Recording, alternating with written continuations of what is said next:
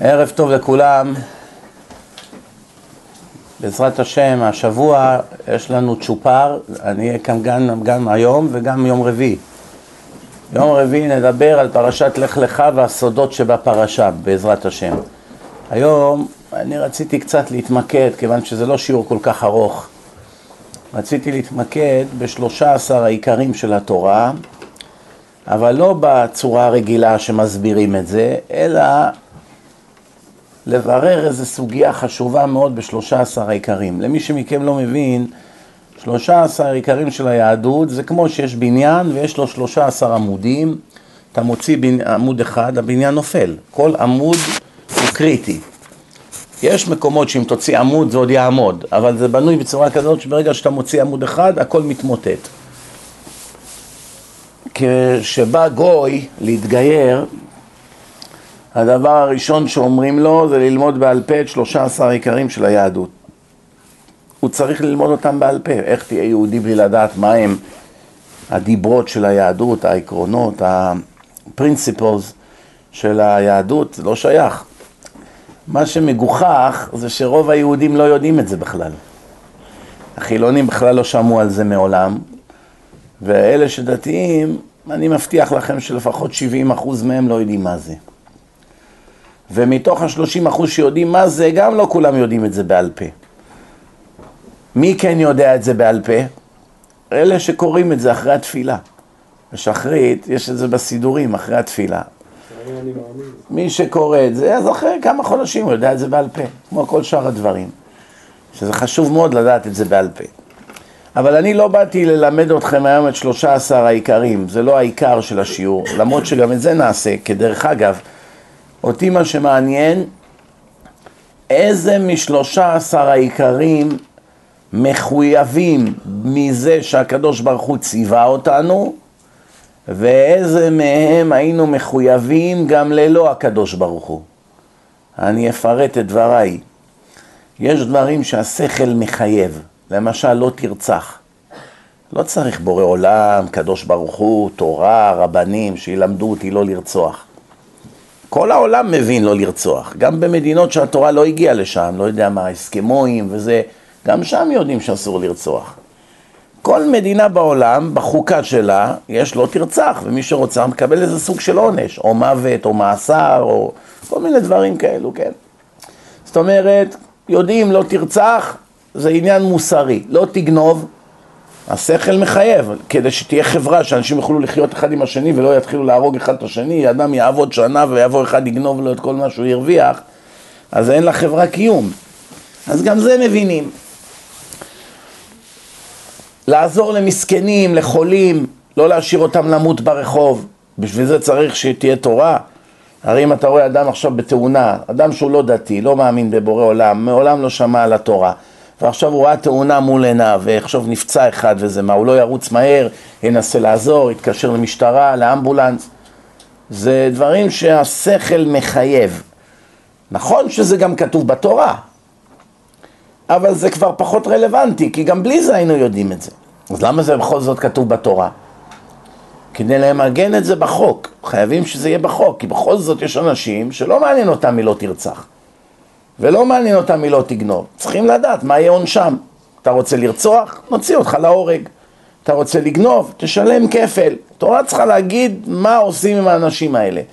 סוטים, התורה אמרה איך לטפל בהם. אנסים, התורה אמרה איך לטפל בהם. כל סוגי הפושעים, התורה התייחסה אליהם. טוב. אותנו מעניין איזה מהשלושה עשר העיקרים האלה הייתי יודע גם ללא מתן תורה. אתם הבנתם מה אני שואל או לא? בואו נעבור על זה אחד אחד ותגידו לי אתם מה דעתכם. העיקר הראשון, הרי אני מאמין, מה? אנחנו אומרים את זה כל בוקר באמונה שלמה בשלושה עשר עיקרים של התורה הקדושה. א', שהקדוש ברוך הוא הוא מצוי ומשגיח. מצוי ומשגיח. תגידו לי, אני אשאל אתכם שאלה, מה פירוש מצוי ומה פירוש משגיח? מה אתם אומרים? מצוי איתנו, משגיח מעלינו. יכול להיות מצ... הנה הבקבוק הזה הוא מצוי, אבל הוא לא משגיח על כלום. אין לו יכולת. הכוס תה הזאת, היא מצויה, אבל היא לא משגיחה, נכון? יש מציאות של להיות מצוי, מישהו ברא כיסא, הכיסא מצוי, הכיסא יש לו יכולת להשגיח, לנהל את העולם? לא. משגיח הכוונה, הוא מנהל את כל המערכת. אז אני אשאל אתכם שאלה, בעיקר הראשון יש עיקר אחד או שני עיקרים? לכאורה כבר אמרנו שני עיקרים, אבל זה רק א', לא הגענו עוד לב'. מצוי ומשגיח. אז זה עיקר אחד או שני עיקרים? מה אתם אומרים? שתיים בתוך אחד. הרי הוכחתי לכם שיש הבדל בין מצוי לבין משגיח, לא? כן, אבל יש גם הבדל בין משגיח למצוי, לא יכול להיות משגיח בלי להיות מצוי. יפה מאוד. אחד לומדים מקל וחומר, לא צריכים לייחד לו להיות עיקר בפני עצמו. ברגע שאתה אומר, הקדוש ברוך הוא הוא משגיח, ממילא הוא גם מצוי. אי אפשר להשגיח בלי להיות מצוי. לא צריכים להגיד את זה לחוד, זה מבינים כבר. פה פירטו לך את זה. מספיק שהיית אומר, הקדוש ברוך הוא משגיח. אז כבר יודעים שיש כזה דבר, בורא עולם שמשגיח. זה העיקר הראשון. למה צריכים להגיד כזה דבר? כיוון שהיו כאלו אפיקורסים שאומרים, זה שיש לעולם בורא, איך אני יכול להתכחש לכזה דבר? הרי אני רק רואה את האגוז הזה, איך הוא מסודר, איך הוא שני חצאים, ואיך הם מוגנים בקליפה, ואיך הכל מסודר, ואיך זה על העץ, זה גודל מכלום, ויש לזה קליפה קשה שמגנה על האגוז וכולי. מה זה, המואזין? אתם שומעים? בקיצור, אני מתחיל להסביר לכם מה העניין. אדם רואה בריאה, רואה יצירה, מיד הוא מבין שיש יצרן. לא, לא כל האנשים בעולם עד כדי כך מטומטמים כדי להכחיש שליצירה יש יצרן. מי שעושה את זה לדעתי הוא שוטה גמור, אבל מי שלא מעוניין להיות דתי, אומר אני לא מאמין בבורא עולם, לא מאמין שיש כזה דבר, במילים אחרות עזוב אותי. אם אני אגיד שכן, אז אתה תרד עליי, אז למה אתה לא שומע לו? איפה אני אשמע לו? הוא נתן תורה, מי אמר? תוכיח, זה, מתחילים דין ודברים, בסוף תפיל אותי. כי הרי לא יהיה לי תשובות להוכחות, כבר יודע, לא מאמין, בוא אני אוכיח, לא מעוניין, חיה אתה את החיים שלך, עזוב אותי בשקט, נכון? ככה זה רוב החילונים היום. ישר מראים לך עוינות, עזוב אותי, אל תטריד אותי. למה? הוא פוחד שיערערו לו את הנוחיות שלו. הוא לא, הוא לא מעוניין שעכשיו יעשו לו איסורי מצפון, יראו לו שהוא חי בשקר, שהוא כפוי טובה, שהוא יורק על השם יום יום, הוא לא מעוניין שיעשו לו איסורי מצפון. ממילא, מה אומר, עזוב אותי, לא מאמין, פותר אותך בשנייה, נגמר הסיפור. זה ש, שבסופו של דבר הוא ייתן את הדין, ייתן את הדין. שבעתיים. זה לא יעזור לו שום דבר, הטריק הזה. ולעת עתה, הוא כביכול, איך אומרים, מתחמק. משתמט. אבל תראו דבר מאוד מעניין. באו הרבה אפיקורסים ואמרו, ודאי שיש לעולם בורא, מה השאלה? מה אפשר להכחיש? מישהו ברא את כל הגלקסיות, שמש, ירח, חמצן, ודאי שיש בורא. הוא ברא את העולם לפני כך וכך שנים, והסתלק. עזב אותנו להנחות. הוא קבע חוקים בטבע, יש חמצן, יש קור, חום, קיץ, חורף, עצים, חיטה, שעורה, גשם, עננים, עולה עד מן האוקיינוס, גורמים לעננים, יורד גשם, חוזר חלילה, סידר לנו את כל העולם, יש לנו חמצן, זהו. מאז העולם הוא כמו בספארי. מזדווגים, או מביאים ילדים, הכל זה, איך אומרים? על המזל. מה שיהיה יהיה. לכאורה, היה פה צד לכאורה להגיד שיש אולי בטענה הזאת קצת מן האמת. אולי באמת בורא עולם ברא את העולם, עשה בו חוקים, הכל מתנהל כבר זהו, זה מערכת, כמו במערכת אלקטרונית, שתמיד יעבוד אותו דבר. וזהו, היצרן מסוני, הסיני, היפני שם ביפן, הוא לא צריך עכשיו להיות פה בניו יורק כדי להשגיח על המוצר שהוא יצר. הוא עשה בו חוקים והוא מתנהל מאליו המוצר הזה. עובד, נדלק, מתכבה, פועל, נחבא, נדלק אור, נחבא אור, כן, יש לו חוקים. גם, גם ווארנטי. היום היה לי מעשה, אתה מדבר על ווארנטי, תראו ההשגחה של השם. בדברים הקטנים רואים את הקדוש ברוך הוא יום יום. מי שלא רואה אותו הוא חוטא אל האמת. היום, מיום חמישי בבוקר אשתי אמרה לי האוטו המיניבן לא מניע, המצבר לא, לא מניע. היינו נוסעים לקנדה, יש לנו סמינר בקנדה ואנחנו יוצאים לדרך מאוד מוקדם בבוקר, לא היה לי זמן לטפל בזה יום חמישי. ומילא אני נוסע עם הנהג, יש לנו רכב סחור, שאנחנו נוסעים נסיעות ארוכות, אנחנו שוכרים רכב, השארתי לה את האוטו שלי, אז אין לחץ.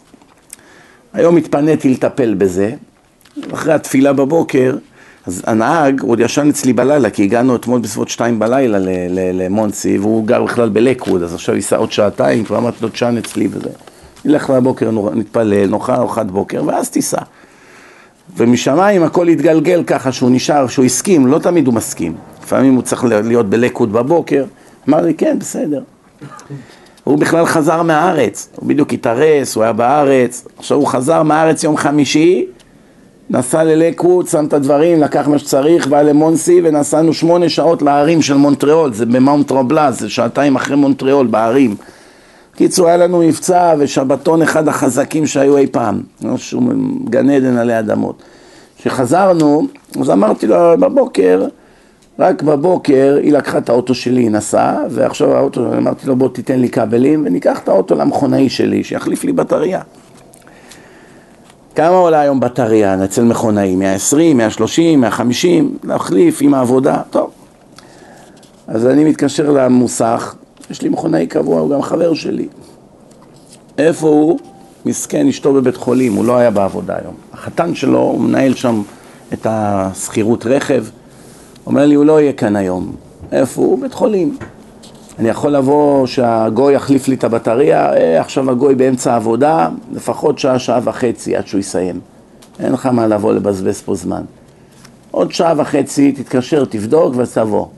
עכשיו, אני, הוא כבר נתן לי כבלים, אז האוטו דלוק. עכשיו מה, אני אשאיר אותו דלוק שעתיים, את האוטו? אני אומר, אני אין לי זמן עכשיו לבזבז, אני רוצה עכשיו בטריה מיד. אנחנו פותחים את המכסה מנוע, אני רואה שכתוב על המנוע, על הבטריה, קירקלנד. קוסקו. הוא אמר לי את זה. הוא אמר לי, תראה, קירק, זה בטריה מקוסקו. עמדנו בכלל, עכשיו אמרתי, אולי ניסע, נקנה בטריה, נרכיב בעצמנו ונגמר הסיפור. מה עכשיו נחכה לו עד שיתפנה לנו? אתם יודעים, מכונאי אומר שעה וחצי זה שש שעות. בדרך כלל, לפחות. אז אה, אמרתי, אומר לי, כמה זמן קוסקו? אמרתי לו, רבע שעה נסיעה, עשר דקות, רבע שעה. אמרתי לו, בסדר. אנחנו באים עכשיו, אתם יודעים, בטריה זה דבר כבד. אנחנו באים לשם וזה, עכשיו אני, למה לקחנו איתנו את הבטריה? כדי שנקנה את אותה אחת. עכשיו יש שם עשרים סוגים, אני רוצה לדעת שזה אותה חשמל, אותו הכל. אמרתי, עזוב, אל תסתכן, תביא את הבטריה. עכשיו, אני בא להיכנס עם זה, הגוי שעומד שם בשער, אומר לי, פה, פה, אתה צריך להחזרה. הגוי. כי אני חושב שאני בא להחזיר את זה. מיד נתן לי רעיון. אמרתי, רגע, אולי יש לי אחריות בכלל. קוסקו הרי יש אחריות. אני מסתכל על הבטריה, 36 חודש. אמרתי, אין לי את זה 36 חודש, את הבטריה הזו. ישר נכנסנו לחור של, לתור של, ה, של ההחזרים. תראו איזה מצחיק. עכשיו אנחנו עומדים שם, עומדים שם, חמש דקות עמדנו בתור, הגיע תורנו, מסתכלת, מכניסה במחשב, מה זה הפסיק לעבוד באמת. נתנו לך החזר לבטריה. לך קח אחרת, חדשה. תשמעו טוב, כבר חסכת איזה מאה ומשהו. עוד פעם, הכסף זה לא העניין פה. להראות לך איך הכל מתנהל. אם המכונאי היה אומר תבוא עכשיו, הוא מוציא את זה, שם בפח, חייב אותך 150 דולר, שם בטריה אחרת, נגמר הסיפור. כן? תן איזה צ'ארג' ומוכר את זה אחר כך. אני יודע, מה, מה, זה כבר לא ענייננו מה הוא עושה, אבל הבנתם את העיקרון?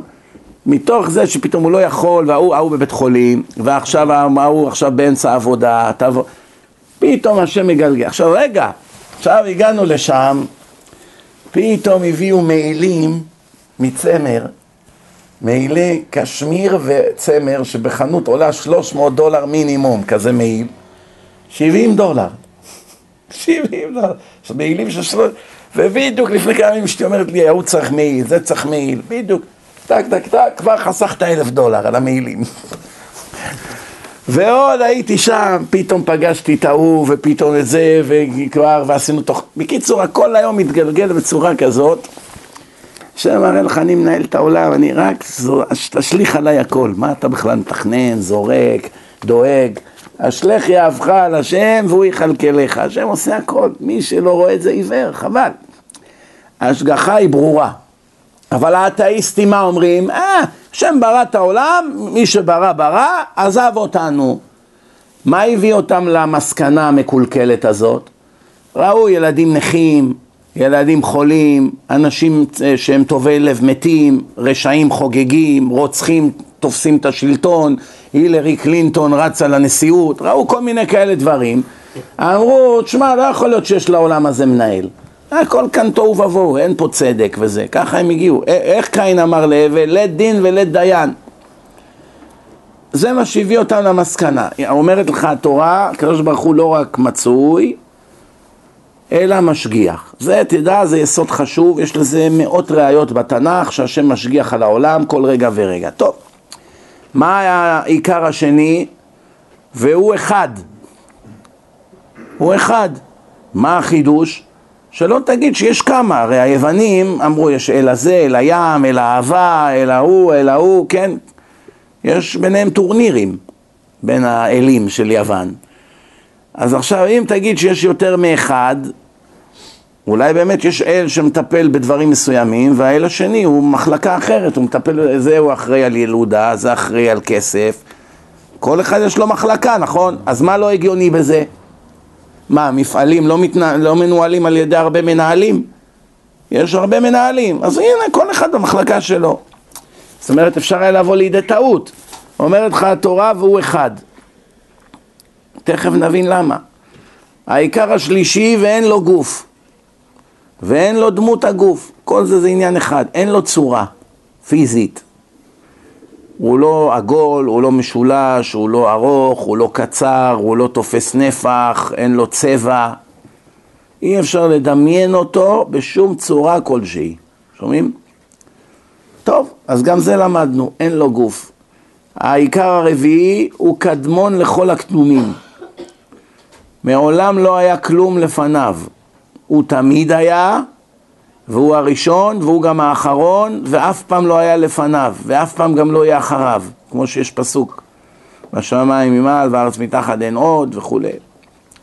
לפניי לא היה ואחריי לא יהיה, יש הרבה פסוקים כאלה בתורה. טוב, למה זה חשוב? עוד מעט נבין. ואין עבודה לזולתו. העיקר החמישי, את מי אנחנו עובדים בעולם הזה? רק אותו. אסור לעבוד שום ישות אחרת בעולם חוץ ממנו. לא פסלים, לא תמונות, לא עצים, לא בעלי חיים, לא קמעות, לא רבנים צדיקים, בין בהם חיים, בין בהם נפטרו, בין בהם הם באמת היו צדיקים, לא צדיקים, זה כבר פחות משנה. עבודה לכל סוג של דבר, או לכל אדם. ממילא איך שאדם עובד מישהו או משהו, הוא מורד בהשם.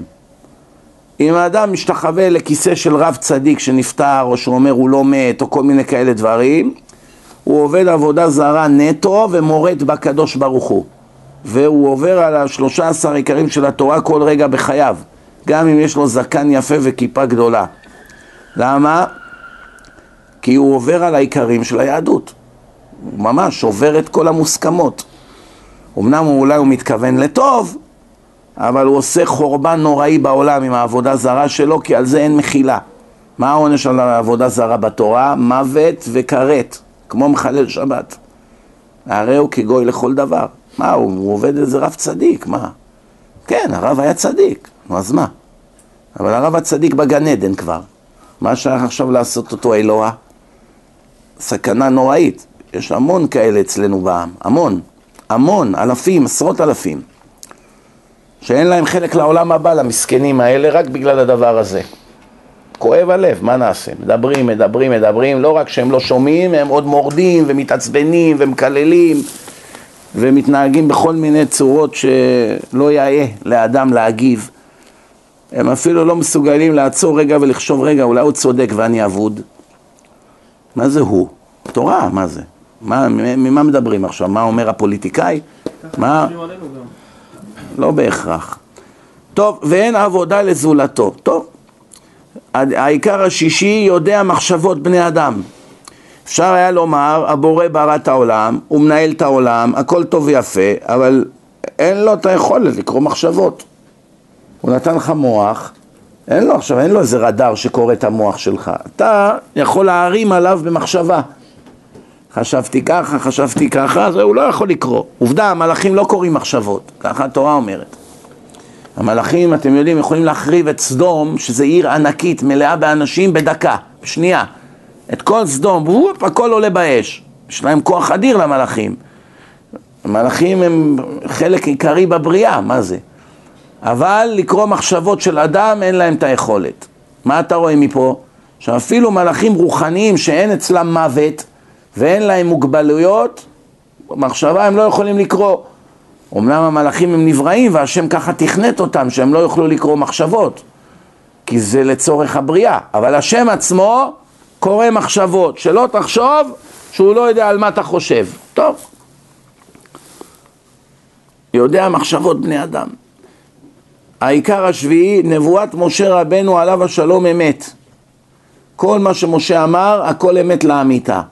אין מילה אחת מה שהוא אמר שהוא בדה מדעתו, או שהגזים, או שהוסיף, או שאמר משהו שאחר כך התברר לא כאמת, אין כזה דבר.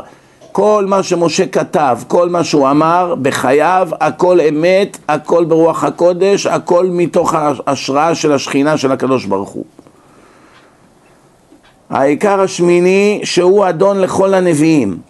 מזה שמשה נביא גדול וזה טוב, אבל לא רק זה, הוא המלך של כל הנביאים, פירוש הנביא הכי גדול. מה ההבדל בין משה לכל שאר הנביאים? היו 48 נביאים. מה, מה, מה ההבדל? שכל שאר הנביאים היו צריכים לקבל נבואה אך ורק תוך כדי שינה או התעלפות במצב של שכיבה. ומשה היחיד שהיה ער, בהקיץ, לא צריך לישון, ועומד על רגליו, כמו שכתוב בפסוק, לא קם עוד נביא כמשה, הכוונה, אף אחד לא יכול היה לעמוד על רגליו כמו משה, בזמן שהוא היה מדבר עם השם. הוא שונה מכולם, והתורה גם אומרת, לא יראתם לדבר בעבדי משה וכולי, טוב. והתורה גם נקראת על שמו, תורת זכרות, תורת משה עבדי, כן? אז משה הוא אדון לכל הנביאים. שהתורה נתונה מן השמיים. התורה, אף על פי שמשה הוריד אותה לארץ, לארץ הוא עלה להר סיני, הנשמה שלו עלתה לשמיים, 40 יום ו-40 לילה, והוא הוריד לנו את התורה. פירוש, כל אות בתורה ירדה מן השמיים. אין אפילו אות אחת שהוסיפו בתורה מהארץ. הכל ירד מהשם. זה העיקר התשיעי. העיקר העשירי שלא תשתנה התורה בשום זמן חס ושלום. קיבלנו תורה, כן. יש השם, כן. הוא, מצ... הוא מצוי ומשגיח, כן. הוא נתן תורה, כן. כל העולם ראה שקיבלנו תורה. ומה? יש בתורה איזה דברים שאנחנו הוספנו? לא. אבל מה יהיה לעתיד לבוא? אולי יום אחד העולם ישתנה והשם ישנה את התורה, היא כבר לא תהיה רלוונטית. הנה, יש לכם עכשיו טלפונים ומעליות וכל מיני אלקטרוניקה ומכוניות. אז באמת אולי התורה תשתנה, כלל, זה כבר מהר סיני הכלל הזה. לעולם התורה לא תשתנה, העולם ישתנה, אנשים ישתנו, הטבע ישתנה, התורה לעולם לא תשתנה. אותה אש שמדליקים היום, זו אותה אש שהדליקו אז, ואסור את זה היום ואסור את זה אז. ומה שכותבים היום אסור בשבת, ומה שכתבו אז גם זה אסור. אין הבדלים, השורשים והנוסחאות הכל אותו דבר. מה רואים מכאן? שכל מה שהנוצרים בטיפשותם טוענים שהתורה תהיה, תשתנה והשם ייתן להם ברית חדשה, כל הסיפורי סבתא שלהם, הכל הבל הבלים. התורה לעולם לא תשתנה והקדוש ברוך הוא לעולם לא יפר את בריתו עם עם ישראל וזה פסוקים מפורשים. איפה זה כתוב? אף על פי בהיותם בארץ אויביהם לא מאסתים ולא גאלתים לכלותם להפר בריתי איתם. כי אני השם אלוקיכם, אלוקיהם. זאת אומרת למרות שפיזרתי אותם בכל הגויים, הענשתי אותם קשות, אף על פי כן לעולם לא יימאס לי ואני לא אגאל מהם בצורה כזאת שאני אכלה אותם, שאני אפר את בריתי איתם. לעולם אני לא אפר את בריתי איתם, למרות שאני אכלה בהם, יכה בהם, יפזר אותם, יזרוק אותם לגלות, שואה, פוגרומים, ערבים, מחבלים, שומעים? אובמה, הכל, אף על פי כן אני לא מפר את ההסכם שקראתי עם עם ישראל לעולם. למה? כי זה הסכם ביני לבין אברהם, יצחק ויעקב. זהו זה. נשבעתי להם, נגמר הסיפור. כל הטענות המטופשות של הערבים, של הנוצרים ושל כל האתאיסטים, הכל הבל הבלים. דיבורים באוויר. אין, אפילו שאנחנו לא מגיע לנו לחיות. לחיות לא מגיע לנו. עזבו עכשיו לקבל תורה או ללכת שהשם יאהב אותנו. לא מגיע לנו לחיות. זו האמת. מציאות, למה אנחנו חיים? בזכות אברהם, יצחק ויעקב. מגיע לנו שנהיה, שתהיה לנו תורה? ודאי שלא. לא מגיע לנו. מי שבאמת איש אמת, לא מגיע לנו שתהיה לנו תורה. למה יש לנו תורה? כי השם נשבע לאברהם, יצחק ויעקב, זהו זה, הוא לא יכול לחזור בו. לעולם, לא יכול. לתת לנו סתירות? כן. מכות? כן. לדלל אותנו? כן. לפזר אותנו? כן. להחריב לנו פעמיים בבית המקדש? כן. לשלוח עלינו את הישמעאלים שמערערו לנו את החיים כל דקה בכל העולם? כן. כל אומות העולם האנטישמיים? כן. לכלות אותנו לגמרי מן העולם הוא לא יכול. אין לו את היכולת. למה? הוא נשבע, גמרנו, זה יהיה שקר. אם השם יכלה את עם ישראל, אין לעולם תכלית. כל העולם נברא בשביל ישראל, כל התורה, הכל בשביל ישראל. פסוקים מפורשים אלה. בני בכורי אפרים, יש כל מיני פסוקים בנביאים על החשיבות של עם ישראל. לכן אין לקדוש ברוך הוא יותר את היכולת, בגלל שברגע שהוא נשבע וכתב את זה בספר, אם הוא יחזור בו, הוא יצא שקרן. וכתוב בתורה, אני אל האמת והצדק. מדבר שקר תרחק, אלוקים שונא שקר, הוא שונא כל מיני נוכלויות, כל מיני רמאויות, כמו שראינו עשרות פעמים בתורה, כן? אז התורה לא תשתנה בשום זמן חס ושלום. הדיברה, העיקר האחד עשר, שהקדוש ברוך הוא מעניש לרשעים, הוא משלם שכר טוב לצדיקים. שמעתם? זה אחד משלושה עשר העיקרים של היהדות. לכן שיבוא לך איזה אחד דתי ויגיד לך השם לא מעניש, השם רחמן, אין כזה דבר עונש, הרב שלנו הבטיח שכולכם צדיקים, כל הסיפורי בבלת שהם ממציאים, שלא תתפעלו מהשטויות האלו. אין אף אחד שיכול לבטל את העונשים, אף אחד לא ימשוך אותך מהפאות מהגיהנום, ואף אחד לא מבטיח לך בגלל שאתה יהודי שתהיה בגן עדן. רוב האנשים לא מגיעים לגן עדן. חז"ל אומרים הגן עדן נברא ביהוד, כי בודדים מגיעים לשם, והגיהנום מלא בנהרות. למה? עוברי בעמק הבכה מעיין ישיתוהו.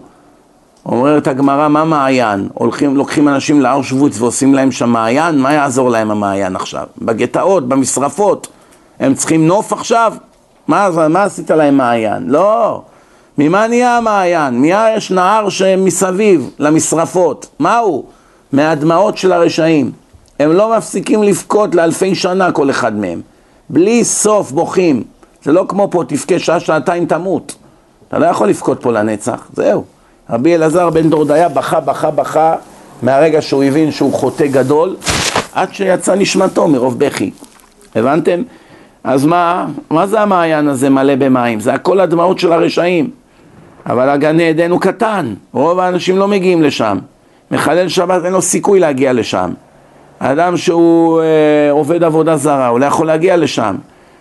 כל מיני טיפוס רוצחים, כל מיני אנשים שעושים דברים נוראים, מדברי לשון הרע כל היום, מפרסמים דברים, בדיחות נגד אנשים באינטרנט, מבזים רבנים, מבזים את התורה, גנבים גדולים, אלה יכולים להגיע לגן עדן? ודאי שלא, מה השאלה? שומעים? לכן לעולם אל תיתנו לאף אדם, גם אם יש לו זקן יפה וסומבררו, לעבוד עליכם עם השטויות שלו. ברגע שהוא אומר לכם, ההוא הבטיח וזה הבטיח ואין כזה דבר עונש, תגיד לו, אתה לא יהודי, אתה מדבר דברים של גויים, לא של יהודים. בשלושה עשר עיקרים של התורה כתוב מפורש, השם מעניש לרשעים, זאת אומרת יש כזה דבר עונש, הוא משלם שכר טוב לצדיקים, ואם לא היה ככה, כל התורה לא, ש... לא הייתה שווה גרוש, הכל היה שקר. כי בתורה כתוב כל הזמן, ישמר לך, ייזהר וכולי וכולי, ואם תעשו ותשמעו בקולי אני אתן לכם טוב, ואם לא אני אתן לכם רע. פתאום עכשיו להגיד שזה הכל סתם איומים, הכל שקרים, אז חס וחלילה להגיד כזה דבר, כן? לכן צריכים מאוד להיזהר. דרך אגב, אלה שאומרים את זה הם חוטאים חטא נורא. הם מסלפים את התורה. והם עושים עוול גדול גם לרבנים שלהם, כי הרבנים שלהם בעולם האמת יודעים שזה לא נכון מה שהם אומרים. כי אין אף רב בעולם, אפילו לא משה רבנו, שיכול היה להגיד אין כזה דבר עונשים. או שהקדוש ברוך הוא לא מעניש לרשעים, כי ראינו בתקופה של משה מאות פעמים שהרשעים שילמו את המחיר, כגון קורח ועדתו, דתן ואבירם, כל אלה שילמו מחיר כבד, מה לא ראינו? ראינו, נדב ואביהו, טעות אחת קטנה עלה להם בחייהם, מה זה השם לא מעניש? יש מאות דוגמאות בתורה, כן? אלה חיים בעולם משל עצמם, עשו לעצמם בועה כמו בת יענה, מכניסים את הראש באדמה ושלום עלייך נפשי, אין סכנה. אתם יודעים מה בת יענה עושה, שמתקיפים אותה, היא מכניסה את הראש בחור, ברצפה, כאילו אין כלום. ואז באים תופסים אותה ונגמר הסיפור. והעיקר השנים עשר, שיבוא מלך המשיח. חייב לבוא משיח. יש שני תנאים. תנאי אחד, שיבוא לפני הזמן. והתנאי השני, שיבוא בזמן. מתי יבוא לפני הזמן? שכולם זכאים. שהיינו ברמה של צדיקות גדולה, שהשם שינה את התוכנית. הביא אותו לפני הזמן המיועד. זה לא קרה. כתוב בנביא, אני השם בעיתה אחישנה. יש משיח בעיתו, יבוא הגאולה תבוא בעיתה, ויש מבחינת אחישנה, שאני אחיש את הגאולה, מלשון להחיש, חש, זה מהר, ממהר. לא זכינו, אנחנו היום 27 שנה כבר בתקופת אחרית הימים. מתוך 24 רבעים מבריאת העולם, 23 רבעים חלפו. נכנסנו לרבע הסופי והאחרון, זאת אומרת יום שישי מחולק לארבעה רבעים, אנחנו ברבע האחרון של יום שישי, זה כניסת שבת. כל רגע יישמע השופר, תתחיל הגאולה, ברגע שהיא תתחיל, יש לי הרצאות שלמות, מה יקרה בימות משיח, מה יקרה לרשעים, כל אלה שעושים את מה שבא להם ושולטים בתקשורת והערב רב וכל המחללי שבת ושונאי דתיים את המחיר שהם ישלמו, אין להם אפילו בחלומות הכי שחורים שלהם. הם עוד חיים בשאננות עכשיו. הם לא יודעים שמחר בבוקר זה יכול לקרות והם אבודים לנצח נצחים. זה הם לא יודעים. זה לא יעזור להם, יודעים, לא יודעים, כל אדם נשפט על מעשיו. כן, שיבוא מלך המשיח. מתי יבוא לעולם לא נדע. כל הסימנים שהגמרא נתנה התקיימו. זאת אומרת, כל רגע הוא יכול לבוא, אבל יכול להיות גם עוד עשר שנים. יכול להיות גם עוד שלושים שנה. אבל חייב להיות, כי אנחנו כבר מתקרבים לשנת ששת אלפים. זהו, אנחנו, הגמרא אומרת, באלף השישי ולא בסופו יבוא הגואל. זה חייב להיות לפני הסוף. רוב הסיכויים שזה יקרה בדור שלנו. רוב הסיכויים, בגדול. ויש המון סימנים שזה עומד לקרות. מלחמה גדולה בעולם, גוג ומגוג, בין עשיו לישמעאל. זה יכול לפרוץ בכל העולם, לא, זה לא פשוט, רואים שזה מתבשל עכשיו. הערבים ישלטו בכל העולם, רואים את הדברים האלה. אייסיס נמצאים ב-38 מדינות. יש להם אחיזה בערים שלמות, בשדות נפט, בבנקים, בשכונות שלמות, ב-38 מדינות. הם בנו מדינה בתוך מדינה. כמו אצלנו הפלסטינאים, עצם בגרון, בנו לנו ביריחו, בנו לנו בעזה, בנו לנו ברפיח, כל המקומות האלה אין לך מה לעשות שם, זהו, הם כבר גרים שם מיליון איש, מה אתה יכול לעשות? ככה אייסיס השתלטו על מקומות שלמים, הם שולטים בערים שלמות, כל אנשי העיר הם בני ערובה שלהם. הם עושים להם בדיקות בבתים, אם יש שם קוניאק או וויסקי. אנשים שנתפסו עם בקבוק אלכוהול בבית, מכניסים אותם למאסר במקרה הטוב, ולפעמים מוציאים אותם להורג. עכשיו היום מצאו בעיראק קבר עם מאה גופות, כולם הם כרתו להם את הראש. כרתו למאה עיראקים את הראש בעיראק, מצאו היום קבר. הדברים האלה כבר הנביאים דיברו עליהם לפני יותר מאלפיים שנה. ישמעאל פרא אדם, מה הם יעשו בעולם.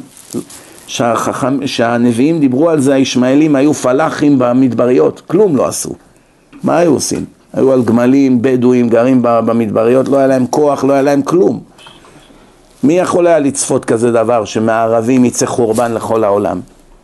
והגלות של ישמעאל היא החמישית שהיא הגלות הקשה מכולם, חכמים אומרים. שומעים? ואין לנו דרך להיפטר מהם מארץ הקודש עד שיבוא משיח. בגלל שישמעאל הסבא שלהם הסכים לעשות ברית מילה ועל ברית מילה כתוב לזרעך אתן את הארץ. נתקעו לנו עצם בגרון עד ביאת משיח. אבל שיבוא משיח, או איך אומרים המרוקאים, וואו וואו מה יהיה להם? שמעתם מה אמרתי? זה לא אני אומר, מה, מי אני בכלל? זה הכל אני אומר לכם מה כתוב בנביאים, בגמרא, בזוהר. והעיקר השלושה עשר שהמתים עתידים לחיות, שתהיה תחיית המתים. בואו נעבור עכשיו במהירות אחד אחד, תגידו לי אתם איזה מהם היינו יודעים גם בלי תורה. מסברת השכל, מה שנקרא באנגלית common sense. בואו נראה. הדיברה, העיקר הראשון, שהקדוש ברוך הוא הוא מצוי. זה אפשר להבין מהשכל או שחייבים תורה שתלמד אותנו את זה? שיש לעולם בורא. זה הטלפון הזה עכשיו, יש פה טלפון. היה לו יצרן או שהוא נוצר מאיזה פיצוץ? מה אתם אומרים? סתם איזה פיצוץ, איזה משהו התלקח ונהיה טלפון? כל החוטים באו, הכפתורים, השמשה, הכל בא ונסגר, ו... מה אתם אומרים? מישהו יצר אותו או לא? מישהו תכנן אותו, לא? אוקיי. הכוס הזאת, כמה היא עולה? דולר. מישהו עיצב אותה? מה, סתם יש קווים אחידים, סימטריים, הכל מדויק, יש פה למטה שקע, ידית בצורה כזאת, יורדת, מקום לשתי אצבעות. זה במקרה קרה, היה פיצוץ בפח זבל, או שמישהו עיצב את זה? מישהו עיצב את זה, נכון? צריכים תורה ללמד אותי שמישהו עשה את הכוס הזאת? תודה רבה. צריכים תורה להגיד שמישהו עשה את הכוס הזאת? לא, נכון? כן. למה לא? נו, תגידו לי אתם למה לא. רואים שהיא מדויקת, רואים שהיא מעוצבת. רואים את היצירה, יודעים שהיה לה יצרן. זה דבר לא נוצר בצורה אקראית.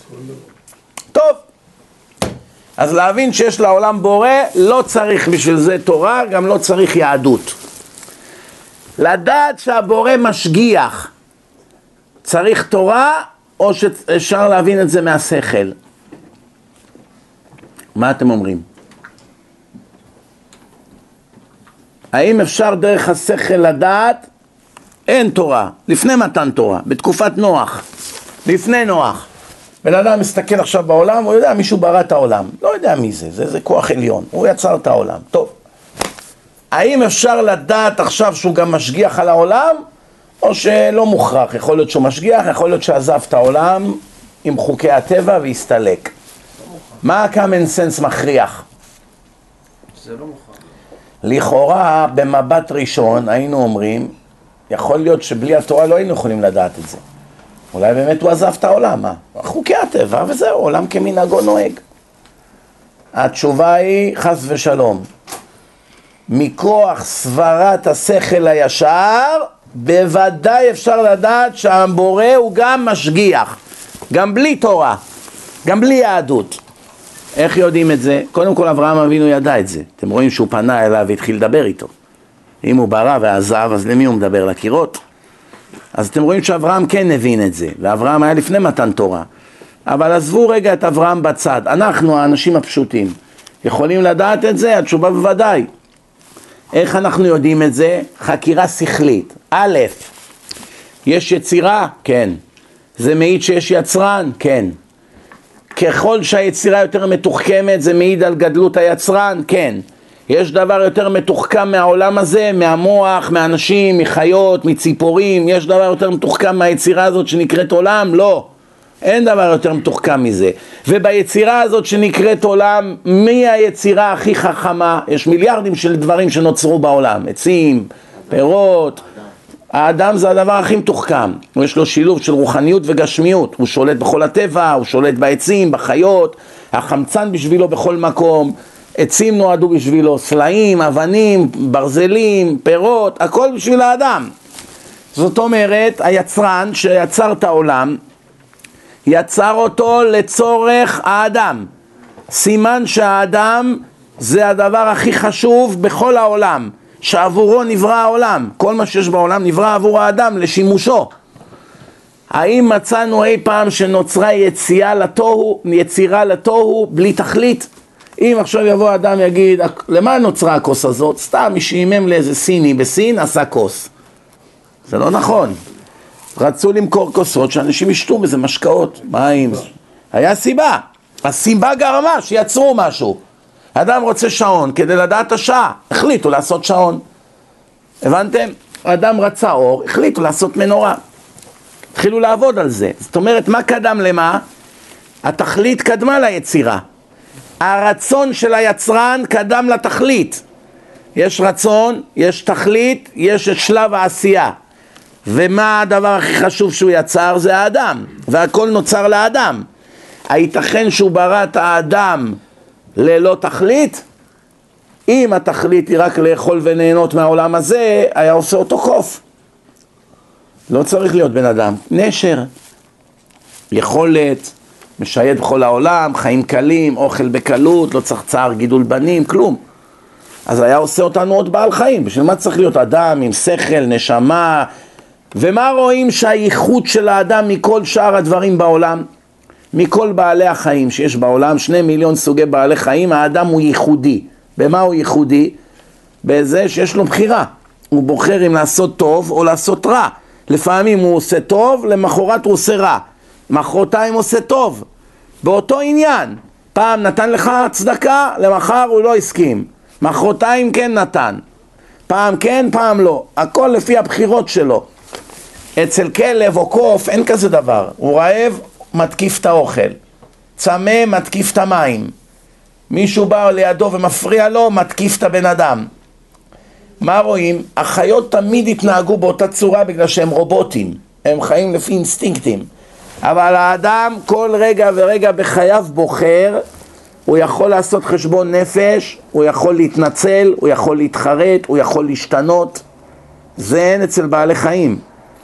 לאט לאט מתחילים להבין מה התכלית של האדם. הקדוש ברוך הוא ברא את האדם עבור תכלית. ואז אני שאלתי אתכם אם אתם זוכרים, האם ייתכן לומר שהעולם הזה אין לו משגיח? אפשר להגיע, להגיע למסקנה שיש לעולם משגיח גם בלי תורה? חלקכם אמר לא.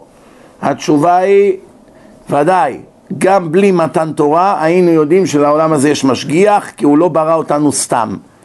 טוב, דרך אגב, אחר כך שנקרא בתורה שהוא גם ממונה על הצדק, אז כבר ברור לנו שהוא לא מפספס פרט אחד בבריאה, כי איך אפשר להיות שופט צדק, כן, שופט כל הארץ, יעשה דין, יעשה, יעשה, כתוב היום, היום הרת עולם, היום יעמיד במשפט כל יצורי עולם, כן? זאת אומרת, הקדוש ברוך הוא דן את כל העולם בראש השנה, אבל כתוב, שופט כל הארץ לא יעשה משפט, איך אברהם אמר לו לקדוש ברוך הוא? אתה בא לשפוט את סדום ועבורה, אולי יש שם כמה צדיקים, ימותו הצדיקים, יישרפו עם הרשעים? שופט כל הארץ לא, לא יעשה צדק?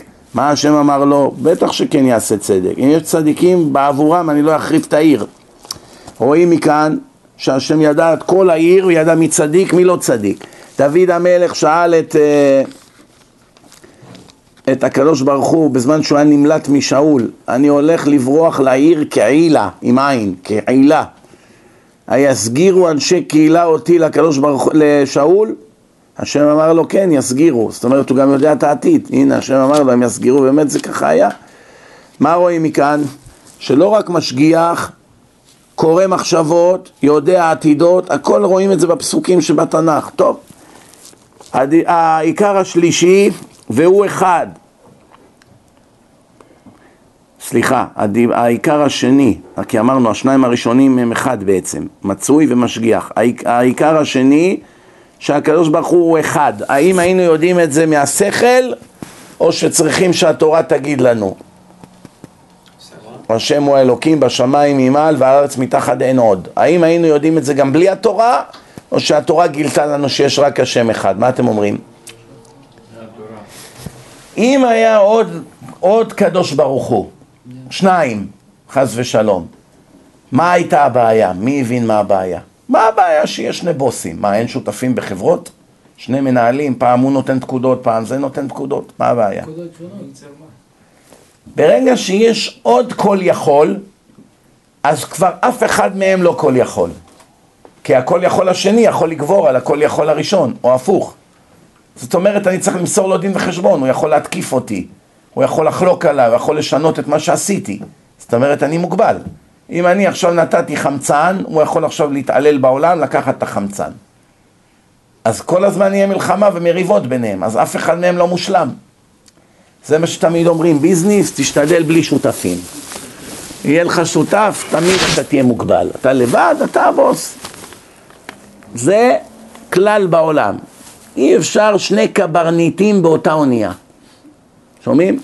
ממילא הסברה מחייבת שאם הבורא יש לו כזו יכולת לברוא כזה עולם, אין עוד אחד. כי אם היה עוד אחד, הוא לא היה מניח לעולם להשתלט, להיות בצורה כזאת, והראשון שטוען שהוא כל יכול, הוא באמת לא היה כל יכול. אבל עדיין אפשר לערער על מה שאמרתי. למה? בגלל שזה שאנחנו יודעים שבורא עולם הוא כל יכול, זה רק מהתורה. נכון שאנחנו רואים את העולם ורואים שהוא ברא בריאה נפלאה, אדירה, ויש לו יכולות אדירות, אבל זה לא אומר שהוא, הוא לא, שהוא כל יכול בכל. אולי באמת הוא לא יודע עתיד. ברא עולם נפלא, יש לו יכולת בריאה, יש לו יכולת להרוס, יש לו יכולת לבנות, בורא בשנייה, להכניס נשמות. מי אמר? אולי הוא לא יודע את העתיד, כי העתיד עוד לא קיים. אז אולי הוא באמת לא יודע את העתיד. בלי התורה לא היינו יודעים שהוא יודע את העתיד. בלי התורה גם לא היינו יודעים שהוא כל יכול. לכן את הדיברה השנייה, את העיקר השני, בלי התורה לא היינו יכולים לדעת בכוח השכל, שהוא אחד. יכול להיות שהיינו סוברים שיש יותר מאחד, כמו היוונים, והם לא היו אנשים טיפשים, אני מבטיח לכם. הפילוסופים היוונים, והם סברו שיש יותר מאחד. העיקר השלישי, אין לו גוף ואין לו דמות הגוף. בלי התורה הייתי יודע את זה? לעולם לא. אולי השמש זה הוא? מאיפה אני יודע? אני רואה כדור של אש. אולי זה האלוקים.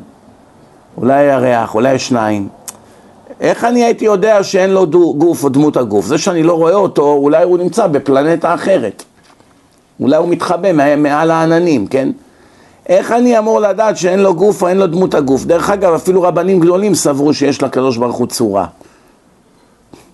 כן, יש כאלה מדמיינים אותו ככדור אש, יש כאלה כאותיות, כל מיני דמיונות. תכלס, לא היינו יודעים ללא התורה שאין לו גוף ואין לו דמות הגוף. זה אנחנו יודעים אך ורק מהתורה. העיקר הרביעי... שאמרו זה, שברא את בן אדם בצלמו. בצלמו זה בצל, בצלם רוחני. לא, לא ודאי מה, השם יש לו אוזניים, שערות, ריסים, זקן. אולי השם יש לו זקן גותי גם. לא יודע, כאלה כמו של אלה בוויליג'. אולי זה הגיל פה בגבה גם. זה לא בצלמו הכוונה ככה, שיש לו איזה אף. איזה אף היה לו, ארוך או קצר? מה? אם זה היה בצלמו, אז למה יש אנשים עם אף גדול וחלק עם קטן, חלק עם עיניים כאלה וכאלה? אם זה בצלמו, כולם צריכים להיות בצלמו, לא? אל תגיד כלום. אתם שומעים? אז הוא אומר ככה, תשמעו טוב. אין לו גוף ואין לו דמות הגוף. העיקר הרביעי שהוא קדמון לכל הקדומים. זה היינו יכולים לדעת או לא? זה קשור לזה אם יש אחד או יותר. אם היינו רואים שאולי יש יותר, אז לא בטוח שהוא קדמון. עכשיו שיודעים שהוא אחד, ממילא הוא היחיד, כי לא היה לפניו כלום, ודאי. זאת אומרת, בהא תליא, אחד תלוי בשני, כן? דבר העיקר החמישי, זאת אומרת, אנחנו צריכים תורה שתגיד לנו שהוא קדמון לכל הקדומים ושהוא אחד, זה שניהם קשורים אחד זה בזה, כן? העיקר החמישי, אין עבודה לזולתו, שאסור לעבוד שום יצרור שום דבר, אלא רק אותו. זה היינו יכולים לדעת מכוח השכל, או שהיינו צריכים את הפסוקים בתורה שמזהירים אותנו מעבודה זרה. מה אתם אומרים? צריכים תורה בשביל זה, או שהשכל מחייב? תשובה, ודאי שלא צריכים תורה, השכל מחייב. אין שום ספק, למה? תארו לכם שעכשיו יש מלך, מלך, ארמון, מלך, הוא מלך של העיר, ויש לו חיילים, שומרים, משרתים, מנקים, גנן, המלך יש לו צוות, ובא איזה אחד האזרחים ומשתחווה לגנן, או לחייל, מנשק לו את הרגליים, מביא לו סל מלא בפירות, כל יום שהוא רואה אותו משתחווה לו. מה תהיה תגובתו של המלך?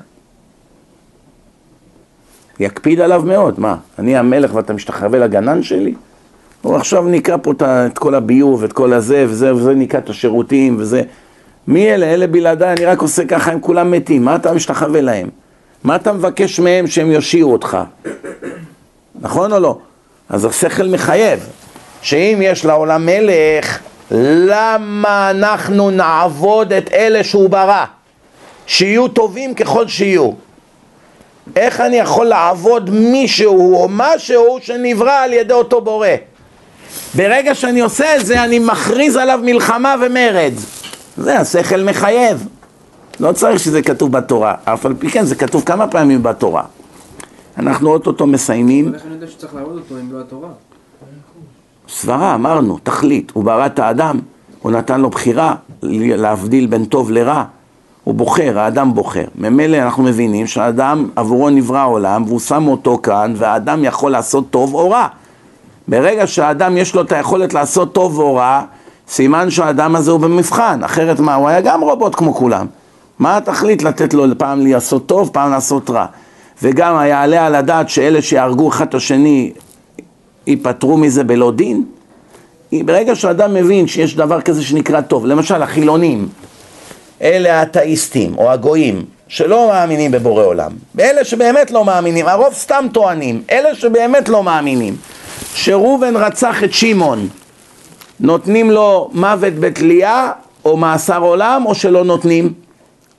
למה נותנים? הרי לשיטתם אין בורא לעולם, לשיטתם אין תורה, לשיטתם אין כלום, סתם אנחנו ג'ונגל. למה מכניסים אותו למאסר עולם? כי מבינים כולם שמגיע לו עונש. למה? כי הוא בוחר אם לעשות או לא, הוא בחר לרצוח. ורצח כולם מבינים שזה דבר רע, לכן נותנים לו עונש, בלי בורא עולם בכלל.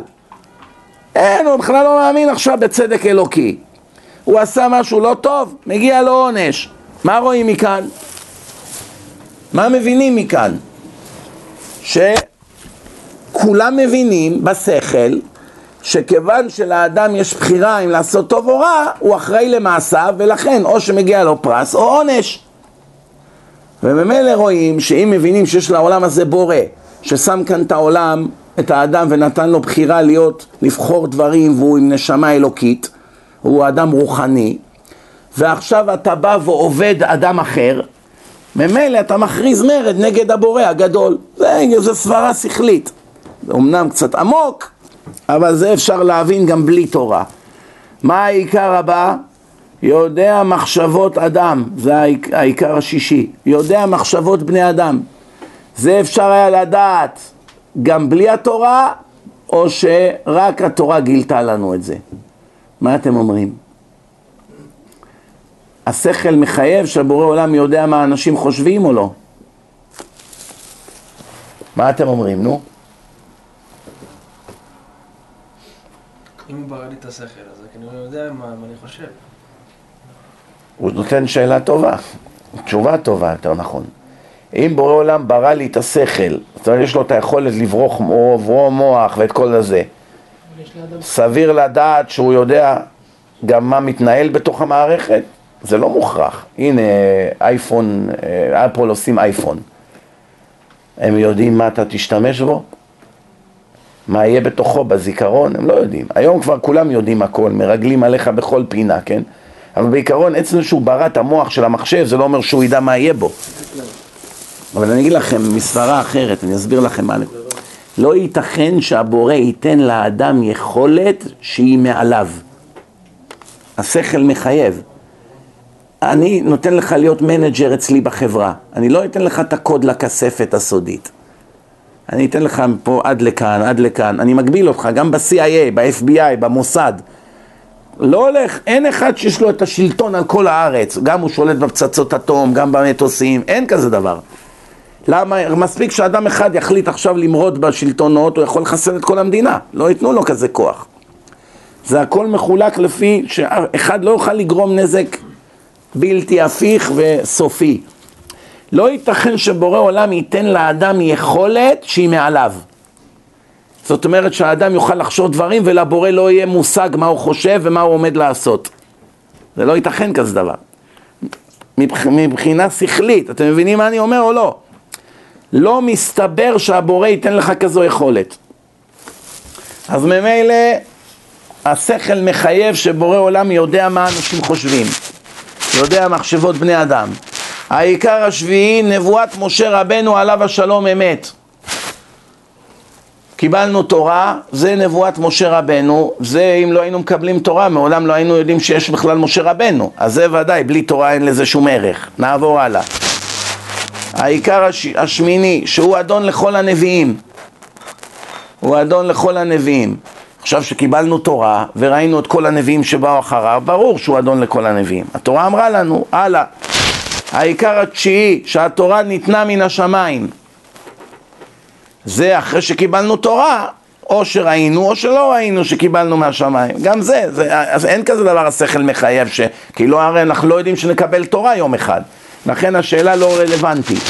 העיקר העשירי, שלא תשתנה התורה בשום זמן חס ושלום. עכשיו שקיבלנו תורה, צריכים לראות מה הבורא הבטיח. האם יום אחד אני אשנה את התורה או לא. הוא אמר שלא, סוף פסוק. אין כאן עניין של שכל מחייב, השאלה לא רלוונטית. העיקר האחד עשר, שהקדוש ברוך הוא מעניש לרשעים ומשלם שכר טוב לצדיקים. מה אתם אומרים? יש לעולם בורא, יש רוצחים, יש אנסים, יש עובדי עבודה זרה, יש כל מיני גנבים. אין עוד תורה. לא יודעים שיום אחד מקבל תורה ויהיה משה, עוד לא יודעים מכל זה. סתם אנשים בתקופת נוח, לפני נוח. האם השכל מחייב שהבורא ששם את האדם פה בעולם וברא לו עולם ונתן לו בחירה האם השכל מחייב שאותו בורא דן את האדם לטוב או לרע ונותן לו שכר או עונש או שזה גילינו רק מהתורה? מה אתם אומרים? האם השכל מחייב או שזה רק בזכות התורה אנחנו יודעים שהקדוש ברוך הוא מעניש לרשעים ומשלם שכר טוב לצדיקים? שכל, כי האדם יודע שיש לו בחירה, אם הוא עושה טוב, אז הוא מקבל טוב. למה לא לומר, יש בורא, הוא נתן לי בחירה, אני בוחר מה לעשות, אבל הוא כזה טוב, אין אצלו עונש. זהו, תעשה מה שבא לך, נתתי לך בחירה, תעשה מה שבא לך. למה הבחירה? ייתכן כזה דבר או לא? לא. למה השכל מחייב שלא? למה השכל מחייב שלא? כי אם הבורא ברא נבראים, למה שלאחד הוא ייתן הרבה ולשני כלום? למה לאחד הוא ייתן יכולת לפגוע בשני או לשלישי, כל אדם ייתן לו איזה משהו שלשני אין? למה? מלכתחילה למה לעשות כזה דבר? אם כל הסיבה שהוא ברא עולם זה כדי להטיב לנבראים, למה לאחד הוא מיטיב ולשני הוא גורם עוול? הייתכן שכל זה זה סתם איזה רולטה רוסית אקראית שהכל יוצא על המזל ואין פה השגחה או שכל מה שרואים זה או שכר או עונש? ייתכן כזה דבר שפתאום אדם ייוולד נכה סתם? שפתאום אדם יהיה עיוור סתם, שפתאום אדם ימות סתם, שפתאום אדם יקבל סרטן סתם, ייתכן כזה דבר? בלי לדעת עכשיו על התורה. הייתכן, היעלה על הדעת שיקרה כזה דבר? שהעולם יהיה תוהו ובוהו והפקרות? אחד בר מזל והשני לא, לא ייתכן כזה דבר. לא ייתכן שבורא עולם יעשה דבר שאנחנו לא היינו עושים. אדם מביא ארבעה ילדים לעולם, הוא רוצה להטיב לכולם? כן. באופן שווה? כן. הוא רוצה שכולם יהיו מאושרים? כן. הוא רוצה שאף אחד לא ימות? כן. אם יגידו לו תבחר אחד מהארבעה, נזרוק אותו מה, מהגג. הוא לא יוכל, נכון? יהיה קשה לו מאוד. מה זה, זה כולם בנים שלי, איך אתה אומר לי כזה דבר, נכון? מה המציאות? ברגע שאתה הבאת, ברגע, בוא נגיד, לפני שהבאת את הילדים לעולם, לפני שהם פגעו בך וגנבו ממך ועשו לך כל מיני רע, שאז אתה אומר, אתה יודע מה, קח אותו, זה, זה, רק צרות יש לי ממנו. לפני זה, שעכשיו אתה יודע, אני עומדים להיוולד לי עכשיו שלישייה, triplets, בבטן של אשתו. עומדים להיוולד לו שלישייה והוא צריך עכשיו לכתוב כמה לתת לכל אחד. יש לו מיליון דולר, הממשלה אומרת לו תכתוב עכשיו כמה אתה שם לכל אחד בחשבון. הוא ישים שווה בשווה לכל השלושה או לא? תאר לך שהוא אומר אני לראשון נותן חצי מיליון, לשני שלוש מאות ולשלישי מאתיים. אני לא טיפש, למה? למה לא הפוך? הם כולם שלושה שעתידים להיוולד, איך אתה יודע עכשיו למי לתת יותר לשני לא? זה לא הגיוני, נכון? אז אם אנחנו לא נעשה כזאת שטות, אז למה שהבורא כן יעשה? סתם, על המזל, על המקרה, לא מסתבר. חוץ מזה, כיוון שאנחנו מבינים שהבורא ברא את העולם עבור האדם, וכיוון שאנחנו מבינים שהאדם יש לו יכולות שאין לבעלי החיים והוא אחראי למעשיו ואפילו החברה מבינה שלאדם שרוצח מגיע עונש ולאדם שעוזר למסכנים מגיע פרס זה גם בלי תורה כולם מבינים עכשיו שכבר הבנו את זה ברור שבורא עולם לא ייתן לכל אחד איש הישר בעיניו יעשה זה לא, לא הגיוני כזה דבר אחרת בשביל מה בראת אותי עם בחירה? בשביל מה? כדי להתעלם מהבחירות שלי? מהרע שאני אעשה?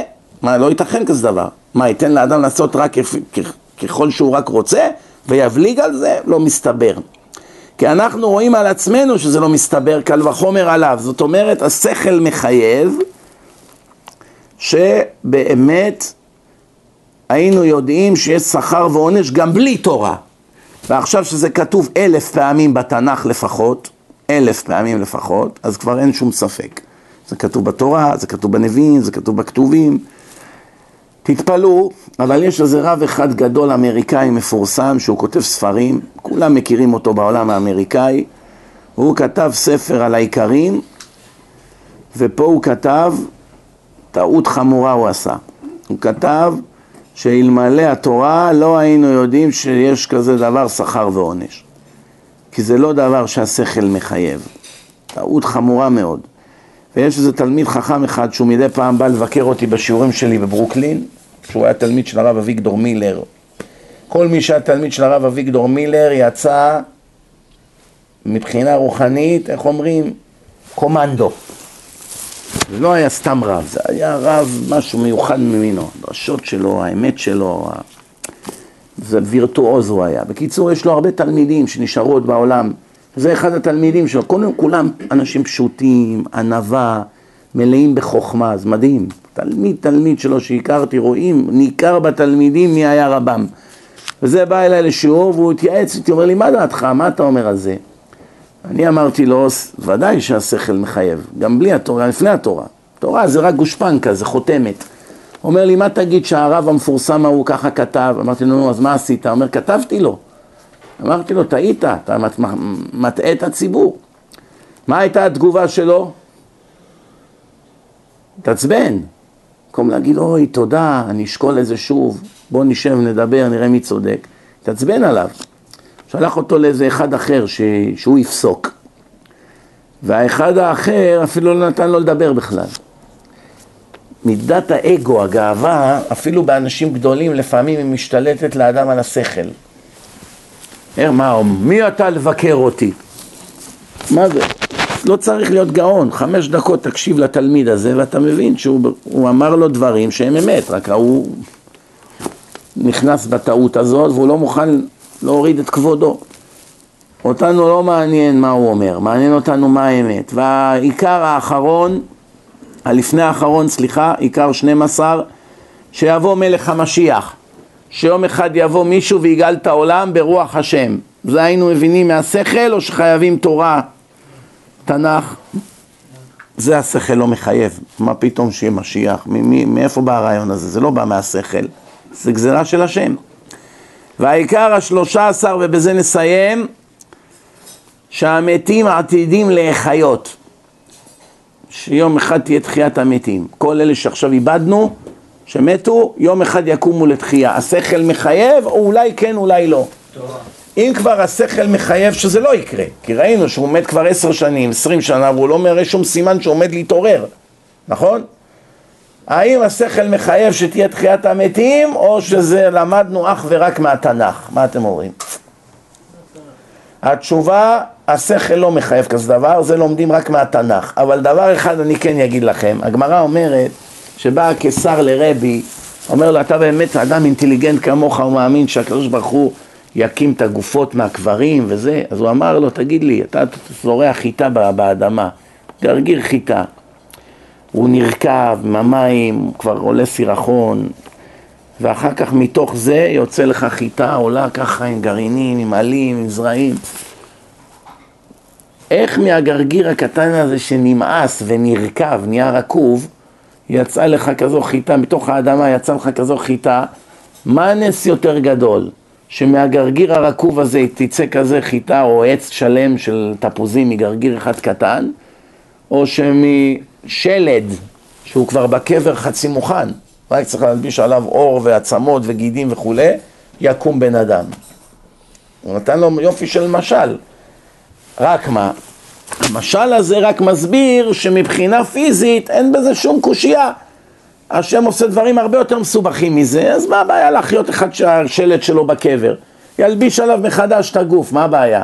הרי אתה רואה כל יום בטבע כאלה דברים, מטיפת זרע יוצאת בן אדם, זה לא נס יותר גדול? קח טיפת מים, זרוק אותה על השולחן. זה יהיה יום אחד אלברט איינשטיין, הטיפה הזאת. צחקו עליך, מה, הטיפה הזאת יהיה, יהיה, יהיה עצמות, יהיה מוח, מה, העיניים יצאו מהטיפה הזאת? אתה רואה שכן, מבחינה פיזית אפשר להסביר את זה? ודאי שלא. המדע יש לו הסבר לתופעה? ודאי שלא. גזירת הבורא, זהו זה, מכלום נהיה יש מאין, מכלום, תראה מה נהיה. אלא בכל זאת, זה יודעים להסביר אחרי שאנחנו כבר יודעים שתהיה תחיית המתים. אבל זה לא מה ששאלנו. אנחנו שאלנו האם לפני מתן תורה, היינו יודעים שיום אחד כל אלה שנפטרו יקומו לחיים? התשובה ודאי שלא. זה למדנו אך ורק מהתורה. סיימנו כאן, אני מקווה שכיסינו את הכל בלי לשכוח. עכשיו אנחנו ניגש למנה העיקרית, ברוך אדוני לעולם, אמן ואמן.